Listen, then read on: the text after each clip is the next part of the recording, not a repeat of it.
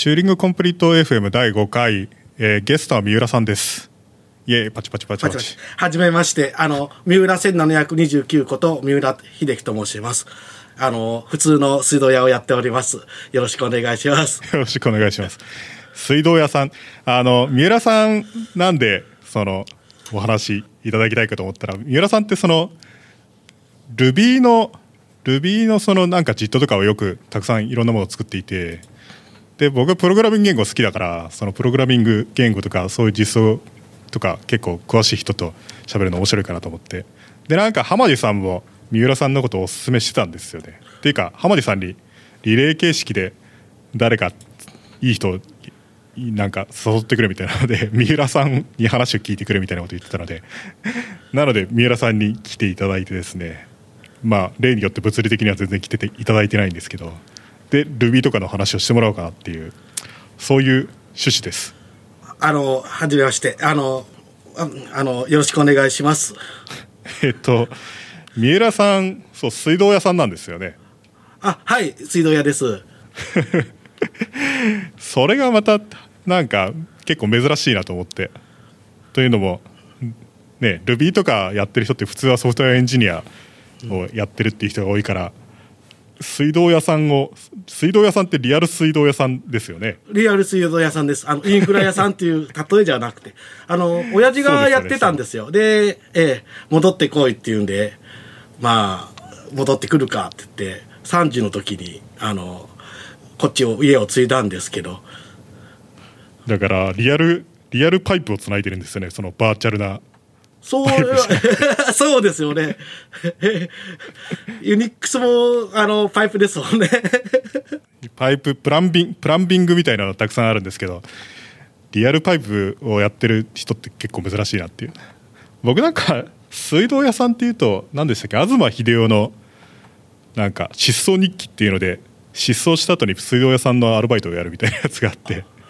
知らないですか。なんかすごいムキムキになったみたいな。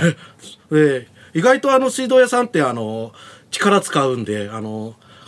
鉄管なんかだとあの結構力あの鉄管の太いやつとかだとすごい力入れますから。穴を掘るの穴を掘るのって ど, どうするんですか。人間がスコップで掘るんですか。機械が入るとこは機械でやりますけど、まあ人間の手でやらないかんとこはありますよね。それめっちゃ疲れますよね。めっちゃ疲れます。めっちゃ疲れるというか、あの頭使うんですよね。あのよくもあの怒られるんですけど、あのこの配管ができるように掘らんといけないんですけど、それが意外と難しいんですよ。配管ができるように掘る。普通で掘っちゃうと、あの土って場所によって硬かったり柔らかかったり し, しますので、柔らかいところばっかり掘って、よく見るとあ後からあの配管できないで。これじゃいかんだろうって言って怒られたりとかするんですけど。なるほどね、えー、意外とですので、あの穴掘る形も奥が深いんですけどね。いろんないろんなプロっていうのがいて、いろんなプロの道というのがあるもんですね。しかしそうですね、もうこんなに奥が深いとは思っていませんでしたよ、つぐまでは。僕なんかマウスより重いものなんて普段持たないぐらいの生活してますから、ひどいもんだと思います、それに比べたら。確かに。水道さんいいかもしれないです。まあ健康にはなります。健康にはなると思いますよね。僕なんか一日中家の中に、えー、家の中というかオフィスにいてコンピューターばっかり触って。逆に逆にハッキングはいつしてるんですか。えー、っと夜とか、あと早朝ですよね。まあ早朝、うん、あのあとはあの暇な時がありますんで。三浦さんってそういえば朝起きるのはやったら早いですよね。やったら早いです。でやったら早く寝るんですよ。はちじぐらいに寝てよじごじはんかそのぐらいに起きるっていう感じですね。それはすごいな。それは水道屋というものはそういうものなんですか、あるいは。あ、でもこの業界はやっぱりみんなあの朝早いですよね。それはやっぱり明るいうちに作業したいから。そうです、明るいうちに作業したいからですね。なるほどね。なんでまあごよっぽどのことがなきゃ、まあごじちょっと過ぎには終わりっていう。なるほど。でまあ水道水道屋さんの仕事、まあチューリングコンプリート エフエム はコンピューターに関する話なのでそのコンピューターの話に展開するとですね、その Ruby に関していろいろ作ってるじゃないですか。っていうかいくつか作ってきたわけじゃないですか。あ、はい。ああいうのとかをああいうのとかってそのやっぱり作ってみないとわからないことっていっぱいあると思うんですよね。だからやってみた人しか言えないようなことっていうのがいっぱいあるんじゃないかと思って、でそういうの、ええ、そうですね、あの何がありますか、ね、まずはあそうそう一番基本的なことはジットにしたからって言って速くならないってことです。大体みんなあの機械語にすれば速くなるっていうふうによく言われる風潮がありますけど、そんなことはないですよね。普通にあの遅ければ遅いですよね、機械語にしても。そのジットにして遅ジットにしても速くならないっていうのは基本的にはそのインタープリタというか命令ディスパッチの部分が単にそのシーケンシャルにつながってる命令になったところで別に何もあんまり変わんないっていうことなんですよね、それって。まあそうですね、あのえっとまああの一部ですからね、あのそのめめあの命令のディスパッチの部分っていうのはあのそのプロ処理の全体としては。あとはライブラリがやっぱり時間を大体使ってるからってことなんですかね。えー、っとまあライブラリー、まあもちろんアプリケーションにもよりますけど、そうですね、ライブラリーが余計使ってるやつはあの多分 ジット でやっても あのあれですけど、それ以上にメソ例えばあの Ruby の場合だとメソッドコールの部分分け取られますよね。あと型チェックであるとか本質的じゃないところ、そういうところであの取られるので、あの普通に何も考えずあの ジット 化したところでメディアディスパッチの部分だけを あのあんまり早くならなくて、でやると、うん、えっと、あそう命令ディスパッチをあの早くあのあの機械語化したところであんまり早くはあのならなくて、やっぱりあの当たり前なんですけどやることを少なくしなければ早くならないっていうことですよね。まあ、そうですよね。そういう意味で言うと Ruby の文法が辛いんじゃないかっていう思うんですけど、うん、辛いです。まず、まずあれでいきますか、その新しい方からの話にしますか。古い方、昔に作ったものの話よりは新しく作ったものの話の方が面白いと思うんで、なので最新っていうと MRuby でやっているのが最新なんですかね。そうです、 MRuby のやつが最新で MRuby の ジット って言って全然あの変な名前なんですけど名前つけるのがめんどくさかったんであのそういう風に呼んでます。あのあ MRuby の ジット っていうのが正式名称ってことなんですか。そうです、正式名称ですで MRuby っていうのがそもそも何なのかっていうのを多少説明していただけるといいと思うんですけど。そうですね、あの MRuby っていうのはあのその MRuby のサブセットじゃなく、あ、まあ、あの ジス で決まってますので、あのフルセットではあるんですけど、ジス では、まあ、シールビー よりはあの小さいあの、えー、と処理系で、あの一応組み込み組み込み用途のとためにつあの、えー、と開発されて、あの 松本、あの松本さんだとかあの福岡の方々があの、えー、と開発されているあの、えー、と処理系になります。MRuby ってそのフルの Ruby と比べるとどこら辺が削除されてるんですか。意外といっぱいあります。まあライブラリ関係で、ね、まあ、少なかったりとか、あと何がないかな。意外とセットトレースファンクとバインディングはないですね。あとは僕はちょっと分かんないですけど。じゃあ結構普通にあるってことなんですか。結構普通にあります。じゃああんまりサブセットというわけでもない。結構ウェブ系だとあのバインディングないとあのそのままじゃ動かないだろうですけど、まあ移植すればいろいろ動きそうな気はしますけど、レールズはさすがに無理なような気がしますけど、もうちょっと小さいあのフレームワークとかだったら移植できるんじゃないかなとは思いますし、まあすでにしてると思いますけど、あまりウェブ系はわからないので、えー、じゃあ逆に言うと Ruby を知ってる人というのは MRuby っていうのは特に違和感なくそのままサクサク書いて普通にそのまま動くっていう、そういうことですか。まあ、最、うん、あの、そうだと思うんですけど、まあ、あの、ちょっとわからないですね。あの、あの、まあ、MRuby でない。初めはもう、あの、結構機能も少なくて、バグも多くて、全然動かなかったんですけど、まあ、かなりやっぱり、もう何年 ?ご 年ぐらい経つんですか ?ご、ろくねん経ちますんで、こなれてますね。それで、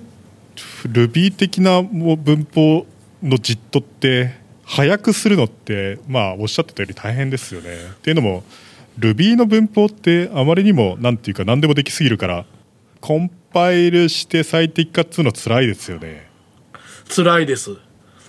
ちょっと、うん、思ってたんですけど、あの、例えば、あの、松本幸宏さんが、あの、なんか講演だとかインタビューとかで、あの、そのコンパイラーを作る人の嫌がらせをするためにこの言語仕様を決めましたって言われても、まあそうだろうなと思うぐらいは、あの、あの、大変だと思います。なんか、その、これにあたってちょっと復習してみようと思って、はい、ちらっと、Ruby のそのマニュアルとか見てみたら、もうこれもいかにも大変そうだなみたいな、コンパイラー最適化のいかにも妨げになりそうだなみたいな機能がいっぱいあって、なんか例えばイバルとかってもうそれだけで辛いじゃないですか、えー、あよくそう言われるあの、えー、不調はあるんですけど、意外とイバルはあのそれそのものはあの楽なんですよね。結局はあのその Java なんかのあのあのクラスローダーと同じような、まあ、話ですので、まあそれはそうなんですけど、 Ruby のイバルってなんかそのローカルのコンテキストを引数に取れますよね。それやられると死にます。あのそれですそれです、あのバインディングってやつです、ええ、そう、僕なんかカーネルカーネルハッシュバインディングっていうやつを見つけて、なんかローカルのローカルのコンテキストを取ってきて、そこのコンテキスト内でイバルするみたいな機能があって、そうするとそこに書いてある通りに動く、なんかそこのローカル引数とかも見えるし、そこでローカル引数を逆に増やしたりもできるんですよね。ええ、あのできます。それはあれは本当にあの辛いです。あの本当に辛いのはあれ激しくないですか？激しいです。幸い MRuby にはないのでまだいいんですけど。あ、なるほどね、ええ、あのまあ シールビー はあれのためにほあれとあとどこでも書き換えができる、あのー、再定義ができるメソッドので、昔あの里田さんだったと思う話した時に、あのこういう場合っていうので、あのえっと Ruby ってあのその引数をあのその省略することができるんですけど、あのあの可変可変帳であのあのオプショナルな引数ってやつですね。そのオプショナルな引数のあの初期値のところにそのメソッドの書き換えを入れることもできるんで。そうするといろんなこといろんな最適化ができなくなるっていう話を聞いたことがありまして、えメソッドの初期化式 あ, 初期あデフォルトデフォルトそうそうデフォルトの値、ええ、デフォルトの値ですデフォルトの値です。そこにそんな副作用あるやつ書いたらダメですよダメですけどできるんでそれはそれはひどいなうわそれはちょっと、うん、あの辛いな。まあなるほどね、うん、まあ エムアルビー の ジット はそういうところは多分あの考えてないと思うんですけど、あのバインディングってそのバイローカルのコンテキストをバインディングに取ってきてイバルでローカル変数を足すとするじゃないですか、例えば。でそこの中からそのラムダがあって、でそこがそのもともとグローバル変数を参照しているものがあったとして、そのスコープ外の、はい、それがそのイバルによりローカル変数になったりしたら、その新しいやつを指すようになるんですか？ちゃんとそこまでちょっとあの実装分かんないですけど、なんかでも外に持ち出された引数、あのそのバインディングを外に持ち出して、あのスコープ外れた状態でいじると、それやろうと思うと全部あのスコープ取っとかなきゃいけないような気がするんですよね。あ、スコープじゃないな、えー、変数領域を。だからそこまではやってないんじゃないかなと思うんですけど、ちょっと僕は分かんないです。でも僕一応確認してみたんですけど、バインディングを取得して、はい、でその関数からそのバインディングをリターンして、で抜けた後にその、そのバインディング生きてますよ、やっぱその。あ、生きてますか。そこからローカル変数とか参照できるし。ああ、じゃあ本当クロージャー作ってるんですね。バインディングとか、うん、本当にクローズクローズクローズしてるっぽいんですよね。えー、あ、じゃあまああのもともと Ruby はあのクロージャー作らんといけない言語仕様ですから、あのあのメソッド抜けた後でもあのそのポインターもポインター取り出して、あのなんていうかあの持ち出せますので、あのブロックオブジェクトとしてそれの一環でやってるんでしょうね。ちょっとそこまで細かくあの実装を見てなかったんですけど、それでそう、そうしたら例えばクロージャーを作るときってクロージャーを作るときって大体の普通の実装だとそこのところで変数名って解決するじゃないですか、クロージャーをクロージャーを作るときに。でグロこれはグローバル変数で、これはローカル変数、外側のいちばんめのフレームの何番目のローカル変数で、この変数っていうのは外側のにばんめのフレームの何番目の変数でみたいな感じで、クロージャーを作るときにその全部変数って解決できるじゃないですか。かえ多分 Ruby も解決してますけど、ただただバインディングを取得してイバルで変数を足したりすると、外側の変数と被ってる名前を内側のフレームで定義再追加したら変わると思うんですよね。そうですよね。そしたらそれをちゃんと完全にイバルがイバルのセマン保証しているもので動くとしたらむっちゃ大変というか、クロージャークロージャーを生成するときには変数名が完全には解決できないっていうか、一応あのおそらくあのそのフレームの中にあの変数名のリストも入ってるはずです。 MRuby でも入ってますので入ってるはずで入ってるとは思うんですけど、あのであの普通にあのバイトコンパイルするところはあの そのそれであの解決しておいてっていうことは、でどっちにしろあのイバルであの、えー、とパースしてあのバイトコード変換するときにはあのあの名前解決しないといけないですので、それはできるんじゃないかなとは思うんですけど、まあ、ローカルなコンテキストの場合はね、まあ、エムアールビー はいずれにせよローカルなコンテキストでイバルというのは存在しないと。そうです。でな幸いあの存在しないです。あとあれはああいう機能もあるんですか、多倍長変数とか。多倍長変ああのえー、っとそこは シールビー と エムアールビー で違うんですけど、 シールビー はあの多倍長変数になるんで、あの多倍長整数になるんですけど、イントで入らない、あフィックスナムかフィックスナムで入らないとビグナムになるんですけど、 エムアールビー はあのフロートになるんですよ。あダブルですね。ダブルになる。おえそれはどういうことだ。オーバーフローするとダブルになるんですか。そうです。あのそのまあさんじゅうにビット、それもすごいな。さんじゅういちビットかええほうええな, なぜゆえ多分あなんかそう変わったんですけど、ルアかなんかがそうなった。あルアはあれか、あれは常にあれかフローとかえーと な, なんででしょうね僕それはあの、うん、まあ い, いずれにしてもあの組み込み向けであればあのえーとビクナムにするのはちょっと現実的じゃないかなとは思いますけど、それイントで閉じるのじゃダメなんですかね。ラップアラウンドしてもいいような気がするんですけどね、普通の C のイントみたいに。そうですよね。うん。まあまあこれは言語デザインの問題だから別にそれに対してはあれはないですけど、うんまあえー、そんな摩訶不思議な。そうですね。でですのであのあと割り算もあの整数にあので整数でならないであのフロートになるんですよ。えじゃあ さんわるに とかは いってんご になるってこと ?いってんご なんですよでああもっとひどいのだと さんわるいち も さんてんぜろ になるんですよ。あじゃあもう割り算っていうのは全部全部そうそうフロート、ええ、フロートフロートで定義されてるっていう、確かあの C Ruby と M Ruby の違いですね、そこは。なるほどね。かといって全ての数というのがダブルというわけではないってことなんですか。じゃないです。一回なんか JavaScript とかそうじゃないですか。ええ僕も一層それでいいんじゃないかなと思うんですけど、うん、だから、うん、確か、うんま、あの松本さんに聞いた時はそれでもいいみたいな話をなんかしてたような気がするんですけど、あのツイッターで聞いたことが一回あるんですけど、 エムアールビー の ジット もやっぱりあの全部整数あのフロートにしておいた方が何かと楽ですからそれしかしイントがオーバーフローしたのとかって検出するのってどうやるんですか。イントがオーバーフローしたそのものはあの簡単で、はちじゅうろくの命令であの ジェーオー だったかな、オーバーフローのフラグが立ったら、ええ、あのキャリキャリと N が X どうだったか、まあとにかくオーバーフローしたというあのフラグあのフラグで飛ぶジャンプ命令出しといて。じゃあ例外とかは使ってないんですか。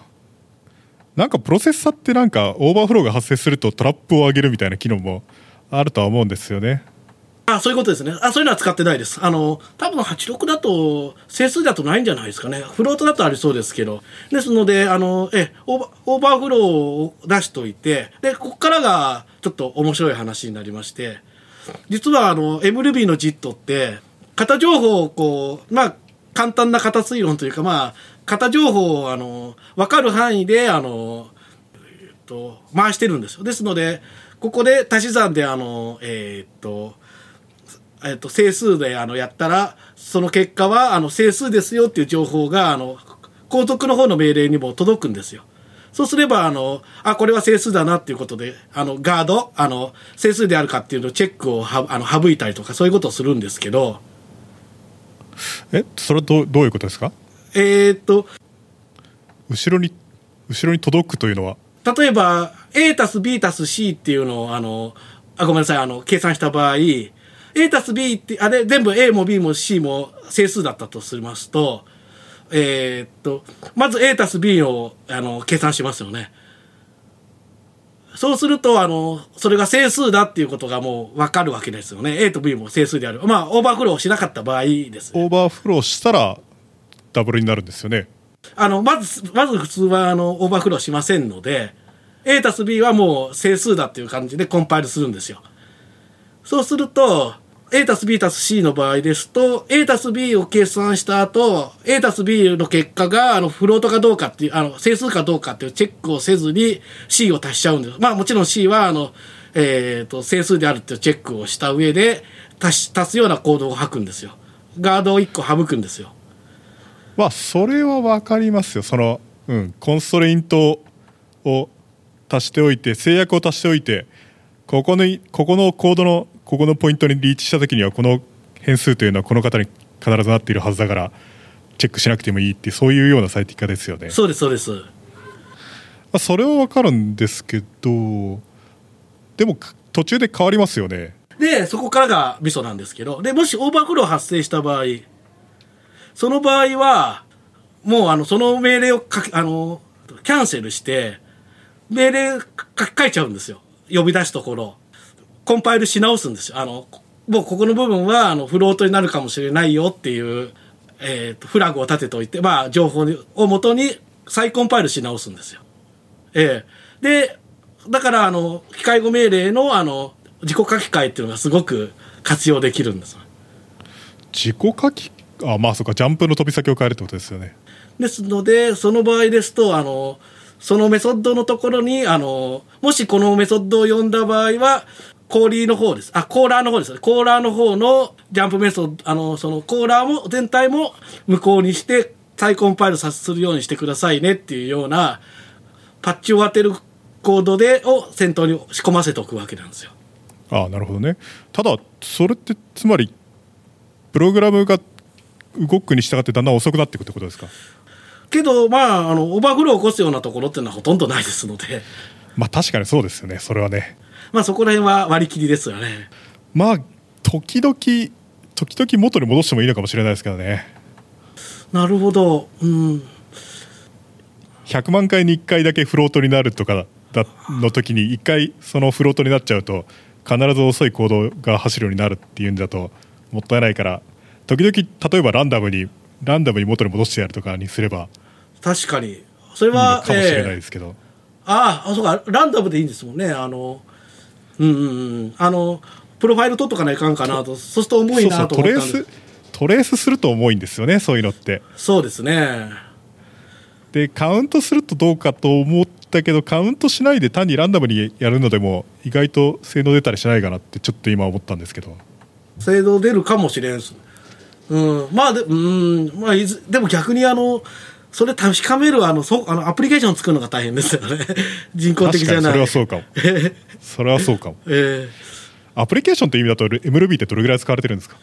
エムアールビー はあのウェブ系でいっぱいあの、まあ、結構使われてますよね。あの、えー、ウェブ系ってどういうことなんですか？ エヌジーエックス Ruby だとかあ エヌジーエックス MRuby だとか エイチツーオー だとか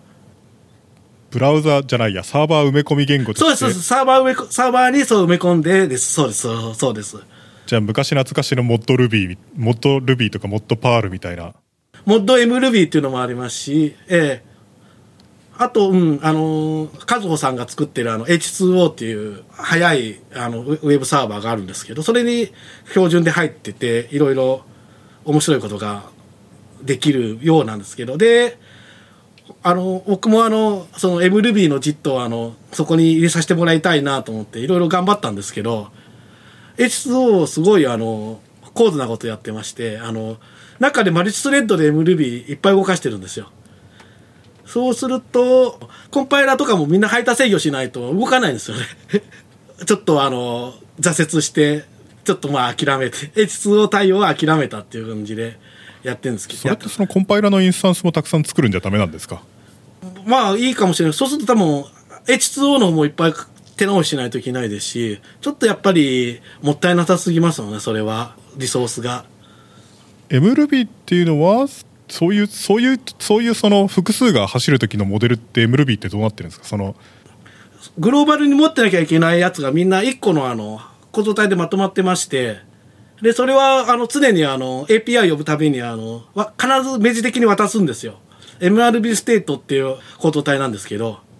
なのでそれを複数用意すればいっぱい動くんですよね。なるほど。じゃあそれがその ブイエム インスタンスいっこみたいになっていて、そうですそうです、それを使えばいいと。じゃあそこにその足せばいいんじゃないですか、そのコンパイラもコンテキストを。そうすると命令がその開闢っていうあの C++ のアセンブルアセンブラソフトを使わせてもらってやってるんですけど、それのあの管理するあのメモリ領域、それがいっこしかないんで、でしかもその エムアールビー ステートとは別のところで管理してるものだったんで、あの困ったなと思ったので、それを複数持たせればいいんですけど、 そ, それもちょっとなんかもったい。そうするとプロセスが走るごとに全部もう一回コンパイルし直しになっちゃいますから。まあ、そうそれはそうですね。別々のスレッドごとにじっとすると別々のスレッドごとにじっとしたものを持つことになるから、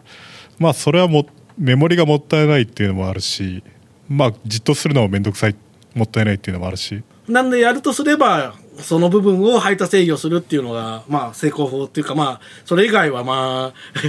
こんなダサいもんや嫌だよって言われる話になっちゃうと思うんですけど、なかなかそれも難しいっていうことで。いやー辛いと思いますよ、なんとなく。特に自己書き換えとかしてマルチスレッドとか、あとなんかいかにもいかにも辛そうですけど。 MRuby そうか、みんなそんな、そもそも Ruby、 まあ組み込みの言語っていっぱいあるじゃないですか。あ、ありますね。今はあのウェブの人と、あとはえっとIoT とかそういう関係とか、あとなんか自動販売機で使ったとか人工衛星で使ったとか、まあ話は聞きますけど。人工衛星ですか。何何なんですかね、それは。な何の人工衛星なんですかね。あ、ちょっと、うん、あのうろ覚えなんで、あのなんかとなんかと勘違いしてたかもしれないですけど。組み込みっていう意味だとそれなりに エムルービー ってリッチなプロセッサーじゃないと動かないじゃないですか。そんなことないですか。うあのリッチでないと動かないです。多分じゅうろくビットじゃ動かないでしょうし。じゅうろくビットは絶対動かないですよね。動かないですねでもまあ普通の アーム とかだったら全然現代的には大した問題じゃなく普通に動くっていうことなんですかね。まあそうですね。ある程度リッチじゃないと、ああいうそのインタープリターのその言語を使って何かするっていうのもないでしょうしね。そうなんですよ。それが不思議で、そんなにあの動的片付け言語をそういう場面で使いたいかっていうのが僕はそもそもちょっと不思議なんですけど、うーん、まあ、こういうことを言い出すとキリないですけど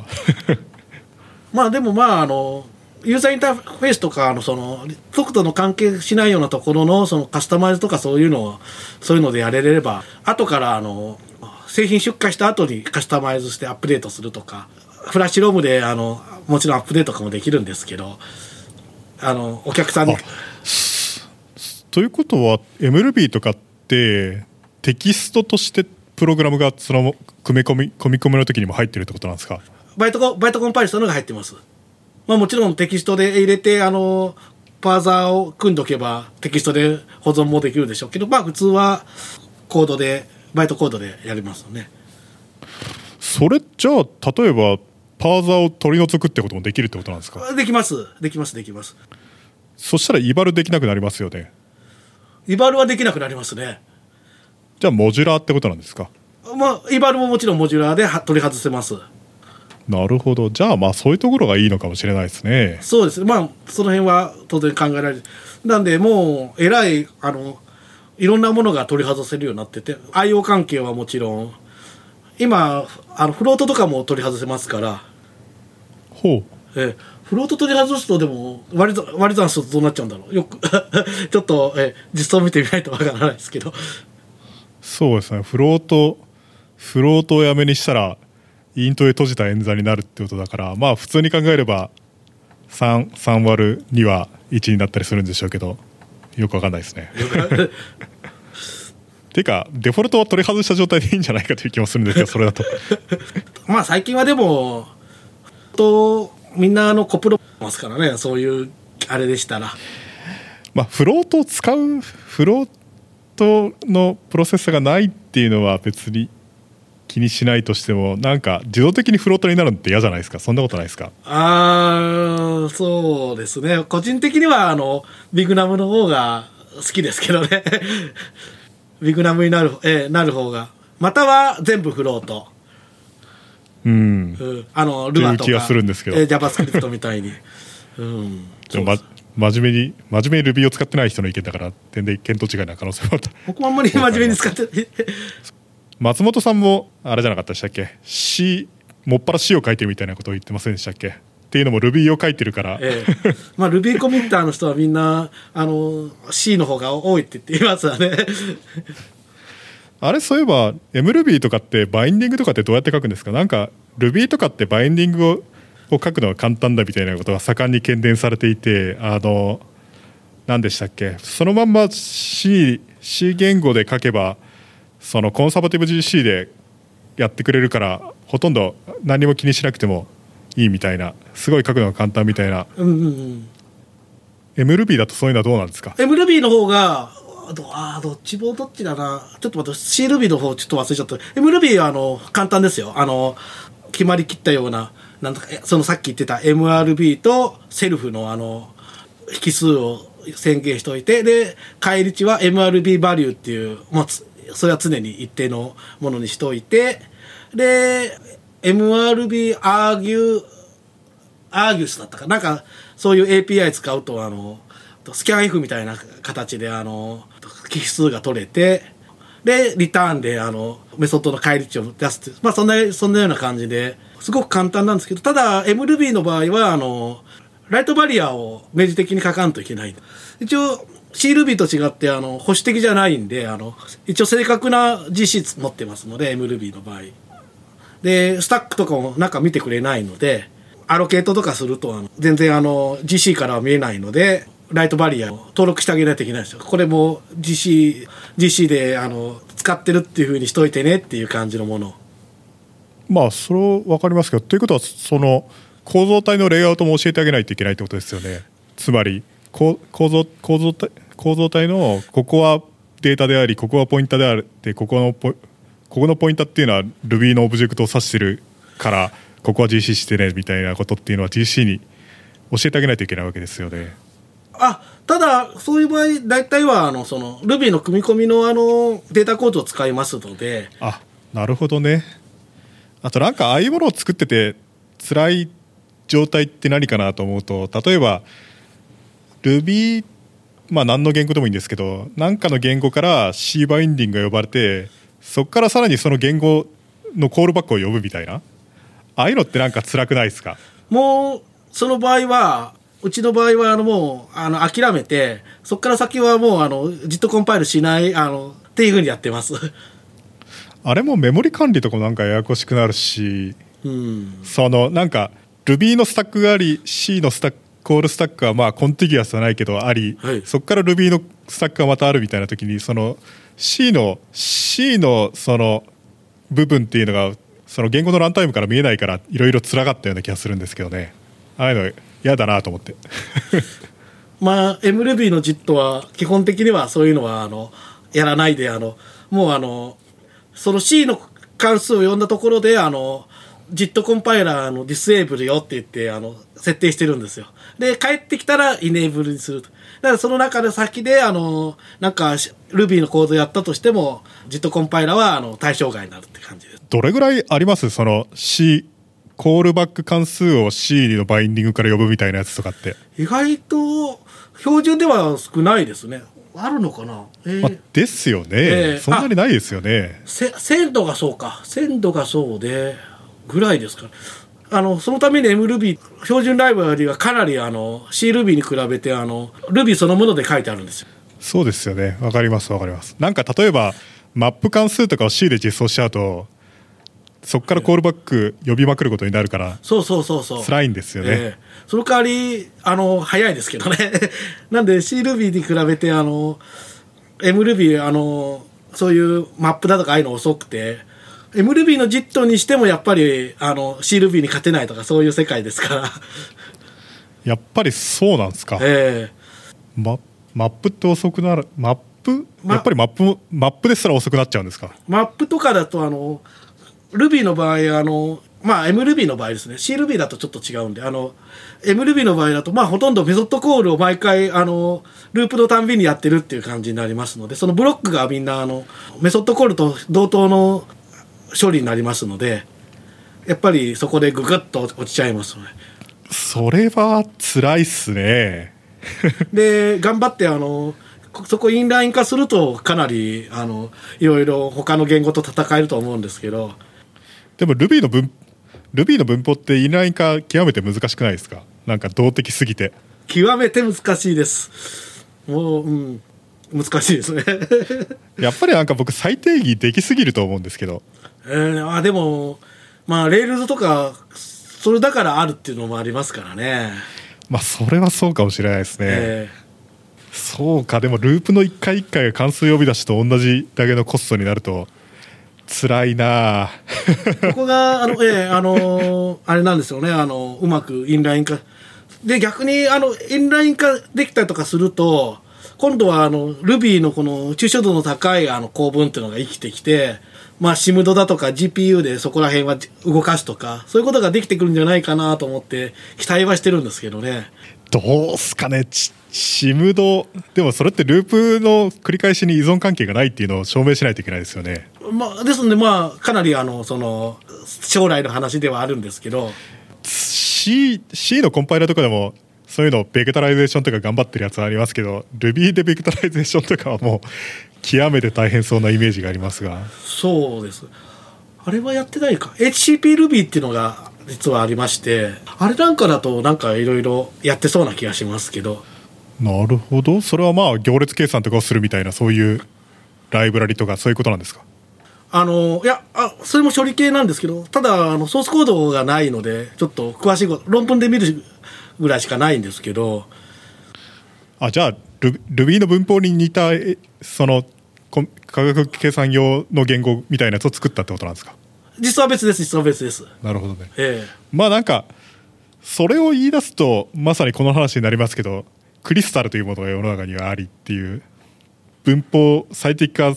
とか高速化するにあたって辛い文法というのはかなりクリスタルでは整理されているんじゃないのかみたいな。そうですね、あれは上手ですね。で一回あの MRuby の ジット とあの、えー、とセクシー素数っていうあのベンチマークがありまして、素数のふたつの素数でその素数 の, あの差がろくであるっていうあの素数を見つけるの数をゼロからせんまでの間ので見ついくつあるかっていうのをあの計算するっていうベンチマークが あ, のあるんですけど、それであの MRuby の ジット とあのクリスタルであの競争させたことがあるんですけど、クリスタルがにじゅうごばい早かったです。なんでクリスタルはそんなに早いんですか。やっぱり一番でかいのはあのその先ほど言ったあのイテレーターのマップだとか、まあイーチだとかそういうのがあのみんなインライン化されるんですよ。クリスタル自体は別に ジット とかじゃなくて普通のなんですか ブイエム にコンパイルしてその ブイエム で実行するみたいな、ね、確か エルエルブイエム に変換するタイプだったと思うんですけど エルエルブイエム, なんか エルエルブイエム にコンパイルするのか。じゃあもうつつ強いですよね。強いかもしれないですね、えー、それは強い、えー、その性的に型が決定するのが難しいところはみんなあの割り切ってあの型宣言入れ、入れさせるようにしてますから。最初から エルエルブイエム 使ってるんですよね。そうです、そうです。だから逆に エルエルブイエム に簡単に落とせないやつっていうのは言語仕様に入ってないってことなんですよね、おそらくね。そうですね、入ってないかもしれない。あ、入ってないでしょうね。あれ エルエルブイエム でしかあのインタープレーター持ってるわけじゃないですから。最初から早いしなんつうか既存の言語を早くするよりは早い言語を早いまま保つ方が簡単だからクリスタルの早い理由っていうのは多分まあそういうことなんでしょうけどね、えー、それはじゃあつまりつまりクリスタルっていうのは Ruby の遅くなりそうな文法を巧みに避けてるというよりは単に Ruby の文法の遅くならないものっていうのを取り入れた言語みたいな、まあそんな感じの、えー、印象ですね。ですのであのメタなあのエバルだとかそういうのは相当マニアックじゃない人じゃないと必要ないんでしょうけど、あの一応 Ruby 使ってる人で必要なのはあのアレとかを作るときに型宣言がいるとかブロックで型宣言がいるとかその辺があの許容できるかできないかじゃないですかね。ブロックで型宣言ってリターンのリターン値の方がいるってことなんですか。引数とリターンが両方いります。あ、引数もいるんだ。えー、確かじゃないと、うん、あの推論するのすごい難しいですからね、あのブロックは。どれぐらい型線その型推論するんですか。普通にできるだけ型推論してくれるんですか。クリスタルですか。えー、それ以外は大体してくれると思います。じゃあ基本的には型とかあんまり書かなくてもそのまんま。逆に言うとそれ以外は多分大体書かなくていいと思うんですけど。なるほど。僕なんかすでにああいうのですらあんまり好ましく思ってないというか型は全部型書いてる方が読みやすいんじゃないのかなみたいなプログラムがああそうですか、うん、僕なんかその話は浜地さんとしてない気がするんですけどオート使わない方がコードは読みやすいみたいな C++ とかでも C++ って最近オートってなんか言語仕様としてあるじゃないですか。あ型推論簡単な型推論してくれるやつですけどあのイテレーターのイテレーターの型とかが長すぎてめんどくさいみたいなやつとかああいうやつをオートって書いておけばなんとなくやってくれるみたいな。でもなんかやっぱりみんなオートオートって全部オートにしちゃったらなんかプログラム分かりにくくないっていう、うん、ただあの初期化付きのやつですとあの同じことを同じ型をしかも長ったらしい型を書いてイコールなんとかなんとかニューとかって書かないといけないですよね。わ か, かりますわかります、えー、それはあの、えー、Java 的なストリングバッファー エスビー イコールニューストリングバッファーカッコ閉じみたいなああいうああいう Java のああいうのがそのなんていうんですか性的片付け言語の評判を下げたと思うんですよね。つまりなんかあまりにも冗長すぎてなんか文法がです長ったらしすぎるからみんなその動的片付け言語に走ったような気もするんですけど最近の言語ってど性的片付け言語でもあんな風なひどいのはあんまりないというかないですよね。みんなまあ大体はローカルで ロ, ローカルレベルでは型推論持ってますもんね。そうですよね。例えば Go とかもそのローカル変数については型推論で済ませるみたいなことって普通に行われてるじゃないですか。まあ普通に行われてるんですよ。ただただ例えば関数の関数の引数の型とかを推論させるのはできないんですよね。ああなるほどなるほどあの、えー、だから関数の型というのはもう決まっていて、はい、その中ローカルなプログラムっていうのは型推論を利かしてその余分な何回も何回も同じこと書かなくてもいいみたいなそういうぐらいのバランスで、まあ、あれ結構悪くないんじゃないかなと思って。そうですね。あまり実は使ったことがないんですけどあの言語仕様とか見る限りはバランスいいなとは思いますけどね。ちょっとなんとなく、なんとなくレトロな感じがなんともいい味を出してると思うんですけどC 一応あれですよね。あれあの C 書いた人たちが作った人たちが書いてるんですよね。そうですよ。ケン・トンプソンとかがいますからゼネスリッチはなくなってしまいましたけどケン・トンプソンどれぐらいやってるのか分かんないですけどね。ただなんか Go のリポジトリとかってなんかそのいたずらがあってですね一番最初のコミットの日付がせんきゅうひゃくななじゅうねんみたいなになってるんですよでケン・トンプソンがなんかコミットしてるみたい な, なんかそういう感じのそんなはずないんだけどみたいななかなか面白いんですけどないやなんかその昔は動的片付け言語ってすごい流行ったじゃないですか。パール、Python、Ruby みたいな、えーえーそれに比べてで な, なんとなくその時に僕がこれは僕のあくまで印象論ですけど、はい、みんなが動的片付け言語が好きな人が思っていたのは動的性的片付け言語というのはある種の単なるパフォーマンスの最適化であり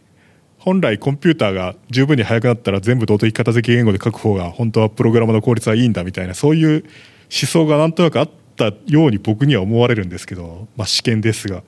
その後のコンピューターというかプログラミング言語のその許容のされ方、需要のされ方というのは結局そういうふうにはならなかったというか、むしろみんな型を書くようにどちらかといえば進んでいるような雰囲気もするんですが、それが揺り返しなのか何なのかよくわからないですけど、えー、っとあ僕の考えですと、あのまずそもそもあの型とは何かっていうのがその、えー、っとなかなかちょっと考えてみたんですけど、なかなか難しくて、ちょっと僕の、えー、定義としてましては、まあそのデータとか、まあ、変数だとかのその属性すべてが型っていう、例えばで、まあ、データコードなんかはもちろんそうですけど、あとイントだフロートだっていうのはそうですけど、あとはあの例えばあのこの変数はエスケープしないとか、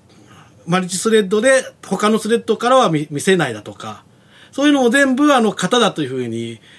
だんだんあの増えていくんじゃないかなというふうに思うんですよ。そうすると人間がその型を書くっていうのが事実上できなくなる。あの例えば今あのアセンブラや機械語で書く人がいないように、ある程度あの自動的に推論させないとダメなような時代が来るんじゃないかなというふうに思ってるんですよ。で、そのような状態でももちろんあの性的型言語っていうのも動的型言語っていうのも基本的にはあのないんじゃないかと。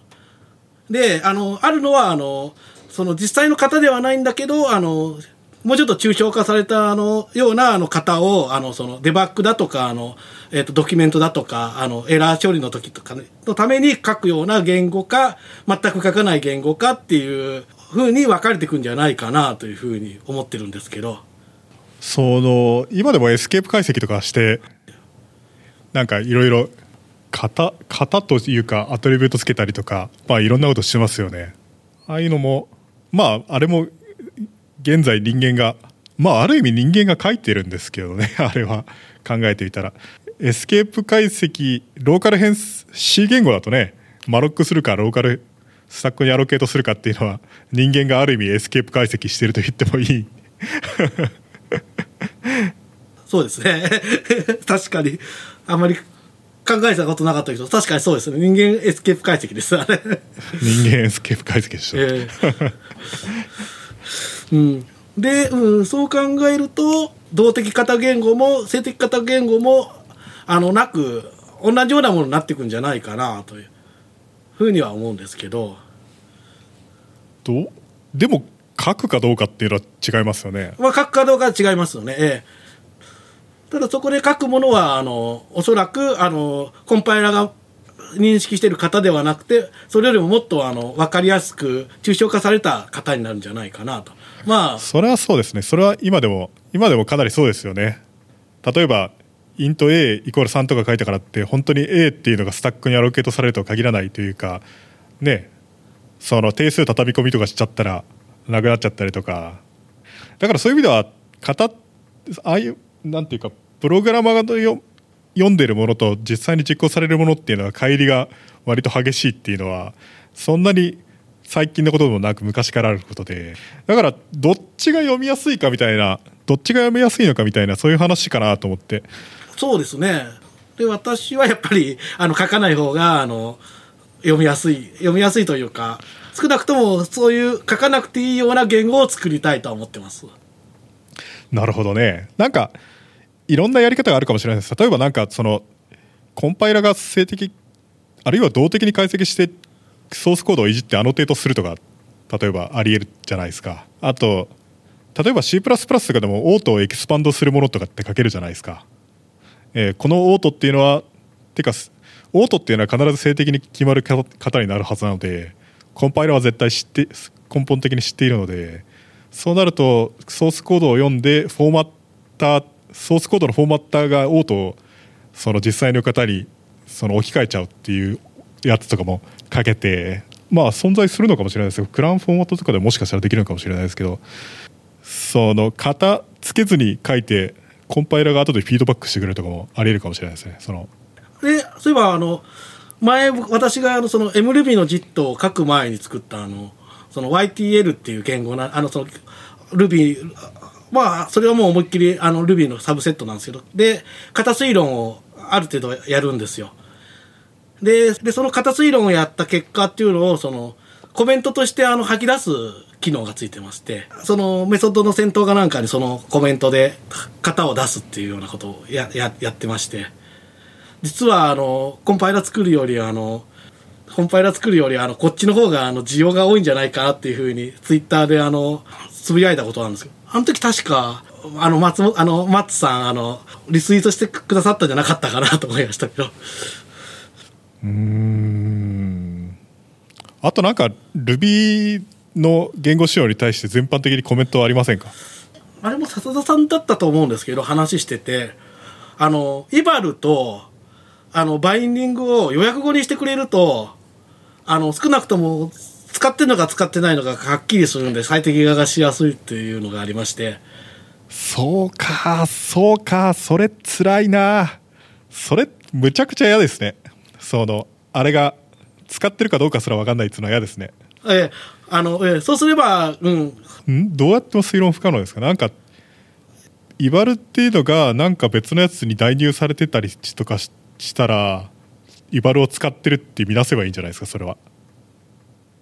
イバルっていうその単語を出さずにイバルをどうやってエリアするすることができるんですか？うんとイバルっていう文字列を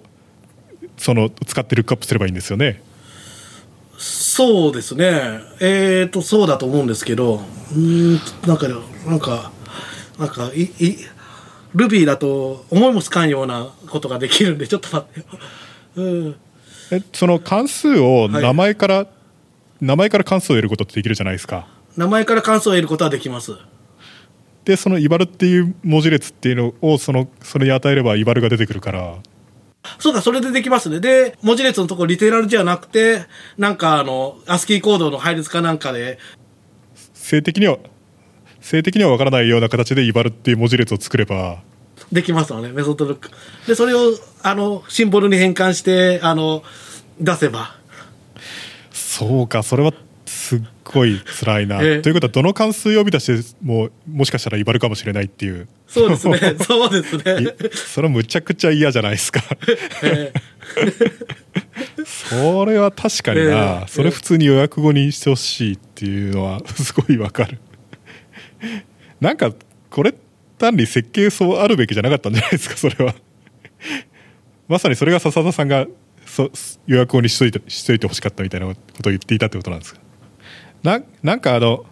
言語機能っていうのが関数っぽく見えるから関数措置実装してみたら実際にはそれはもっと重要な言語機能そのものだったっていうことって結構あるような気がして、例えば C 言語とかだとセットジャンプロングジャンプとかってその関数っぽい字面をしていて、で実際にそのすごい素朴なマシンだと普通にスタックを巻き戻すだけなスタックを巻き戻してレジスタを書き直すだけだからセットジャンプロングジャンプってで別にそのね関数として実装できるんですけど、実際に現代のマシンとかコンパイラーだとそんなに関数として実装ってできないじゃないですか。あとそのプログラムも待機脱出するかどうかっていうのは分かってないと変えられコンパイルしにくいとかなんか最適化しにくいみたいなとかってありますよね。か帰ってくるかどうか分からないと困るみたいなとか、だから少なくともコンパイルがセットジャンプっていう関数名を認識はしないといけないですよね。あれって 実, 実際に今してますよね。セットジャンプっていうのは特別な プ, プリミティブのように扱われているはずで、だからあれって関数関数じゃなくて言語機能の一部分でありっていう、なんかそういうのってか言語機能としてちゃんと取り入れた方が良かったんじゃないかなみたいな、関数みたいな見た目にするよりは。あと な, あとなんか C で例えばあの可変調引数とかのあのマクロマクロとかもあるじゃないですか。ああいうマクロとかもなんかバックスだとスタックを直接見てこういう風に実装されてたんだろうなみたいなのがそのまますごいよくわかるんですけど、現代的なプロセッサーではそもそも引数はスタック渡しじゃないしみたいなので、なんか中でどうやってんのかすごい不思議ですよね。あのレジスタ僕は知ってますよエービーアイ 知ってますから。あれ エービーアイ 決まってるんです。あ、そうか。じゃあ エービーアイ のドキュメント見れば分かりますね。 エービーアイ のドキュメント見ればその可変調引数を取る C の関数というのはこういうふうにコンパイルされなければいけなみたいなので、プリント F とかは多分最初に関数にが呼ばれた時に全部レジスタの値をスタックに書き出すと思うんですよね。あーな、あーなるほどなるほどなるほどなるほど、はい、あ結局、うん、結局そういうことするわけですね。あのさすがにそのレジスタレジスタごと渡してっていうことはやらないわけですよね。そりゃだからあれとかもマクロとして定義されてるけど、なんか何だったかなみたい な, なんかあれもああいうのをもうちょっとまともに言語として取り入れてあげればよかったんじゃないのかなみたいな。 Ruby のそのイバルとかももうちょっと特別扱いをした方が本当はよかったのかもしれないですけど、山のようにあのレールズとかで使ってますからね今更変えると悲鳴が出るかもしれないんですよねレールズとかってどこでイバルそんなに使ってるんですか？もうすごいあのメソッドの再定義をしたりとか、あとなんだあのでもメソッドの再定義ってイバル使わなくてもできますよね。 で, できますできます。ああそう言われればどこで使ってるんですかね。まあ多分みんな気軽に使ってるからどこともなく全面的に使ってるのかもしれないですけど。そうですね。ちょっとまあバインディングとかはあの多分あのそのあイバルとバインディングであのそのよくあるのがあのテンプレートエンジンをその展開するときに文字列であのテンプレート作っといてイバルに渡してっていうのはなんかありそうですけどね。ああ、なるほどね。レールズがそれやってたかどうかは知らないですけど、あれは何でやってた イーアールビー かなんかがそれをやってた。なるほど、いかにもいかにもありそうな気がするし、割と正当な使い方でもあるような気がするけど、あの Ruby あの Ruby のあのイバルって多分他にあのすごく便利なことで使えて、例えばいってんゼロ っていうのはフロートで、その文字列の いってんゼロ っていうのはフロートで返してほしくて、整数のいちはあの整数で返してほしくてっていうような変換がしたいっていう場合にイバル使うとそれができるっていうのがまあわかりますけどね。そのただリスプとかだとそれってリードとイバルって分離されてるじゃないですか。 Ruby だとリードとイバルっていうのが分離されてないからイバルを使うってことですよね。それはつまりなんかね、あの昔あの名古屋であのそのヤーブツ エルエルブイエム の話をあのさせてもらったことがあるんですけど、名古屋の勉強会でその時にあのイバルっていうのはこういう場合にも使うんでなくせないんだよみたいな話をしたら、それだったらあのリスプみたいにリードを増やせばいいじゃんっていうふうに、あ確かリードとその実際に評価するイバルを分ければいいじゃんって、あ確かにそうだなというふうに思い思ったことはありますけど、まあまあ、うん、リードで整数だといいですけど、もうちょっと難しいものを読み込んだ時にリードで何が返ってくるのかっていうのをちゃんと定義するのはすごい大変だと思いますけど、でもまあまあ分からないではない話というか。なるほどね。まあいろいろありますね。でもイバル怖くないですか？なんかイバル強力すぎるし、下手したらセキュリティに穴開けたりとかしかねないし。そうです。あの Ruby だとあの一応あのセキュリティモードっていうのがあって、確かイバルの中で何かがその使えないとか アイオー が使えないだとかなんかあったような気がするんですけど、なんか最近なくなったって言いますね。それもなんかなんかなそええーでもイバルの中から例えば関数とか再定義できるわけですよね。確かその辺が許されないようなあのセキュリティモードがあったあったけど最近なくなったというような話を聞いたような気もするんですけど、なんかそういうのってあんまり信用できないからあってもしょうがないみたいな、そういうイメージがなんとなくあるんですけど。そうですねまあ大抵大抵そういうのって穴があるもんですからねうん思いもしなかったようななんつうか、そこそこを境界線にしてディフェンスするっていうのは辛すぎるっていう確かにパールのテインテッドみたいな概念とかもあるじゃないですか。あ、えー、あ多分パールから、えー、パールから取ってきてるはずですけど、はい、ああいうのとかもあれをあれを最終防御ラインにするのはやっぱ辛いなっていう、なんかそうですね、ちょっと辛いですね。まあそんなもんですかね、まあ、他に他はまあ他に、うん、いやうんあのRuby は素晴らしい言語ですから説得力ここまで文句しか言ってきてないような印象もありますが、まあ、愛ゆえに愛ゆえにいやでも本当あの楽しいですよあれは、うん、あの言語作ってて楽しい。昔あれあの作ってて楽しいリスプ系の言語を何個か作ったことがあるんですけど、やっぱリスプも楽しいですけどね。あの継続みたいにあの無茶な言あのあの機能もありますし。そういえば MRuby はコンティコール シーシー あるんですか？コール シーシー ないです。CRuby もコール シーシー はなくさないんですか？あれが笹田さんはなくしてほしいみたいですけどね、な な, いないですね。あ、その代わりファイバーがあるんでコール シーシー があるようなもんですね。そういえばファイバーっていうのは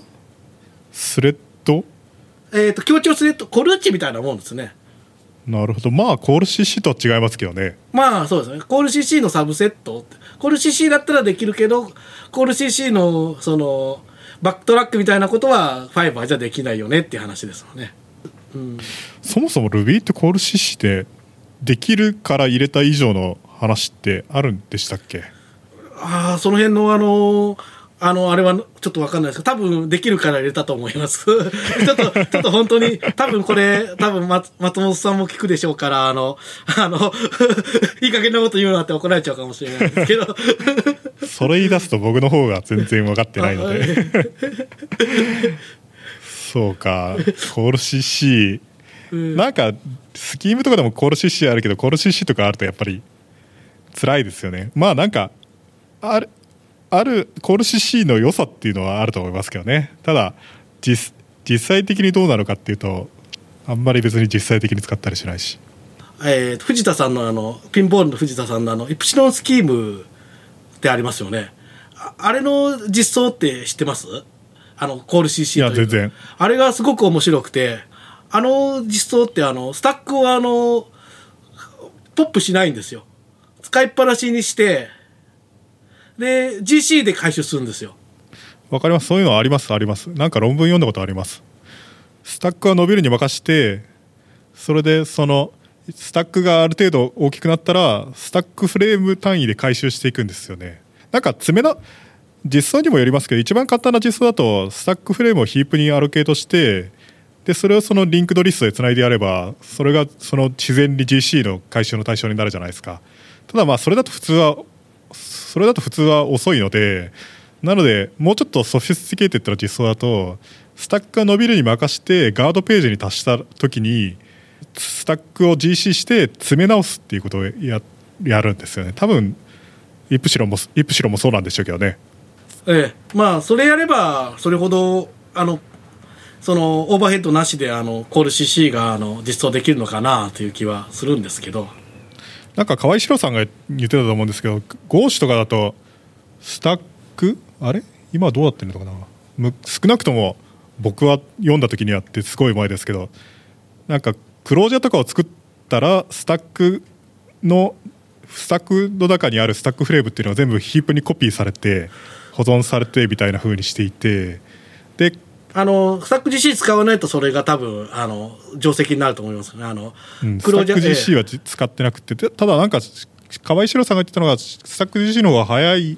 若干早いみたいな論文があってうんぬんみたいなこと言ってたような気がするんですけど。ああそうですか。うん。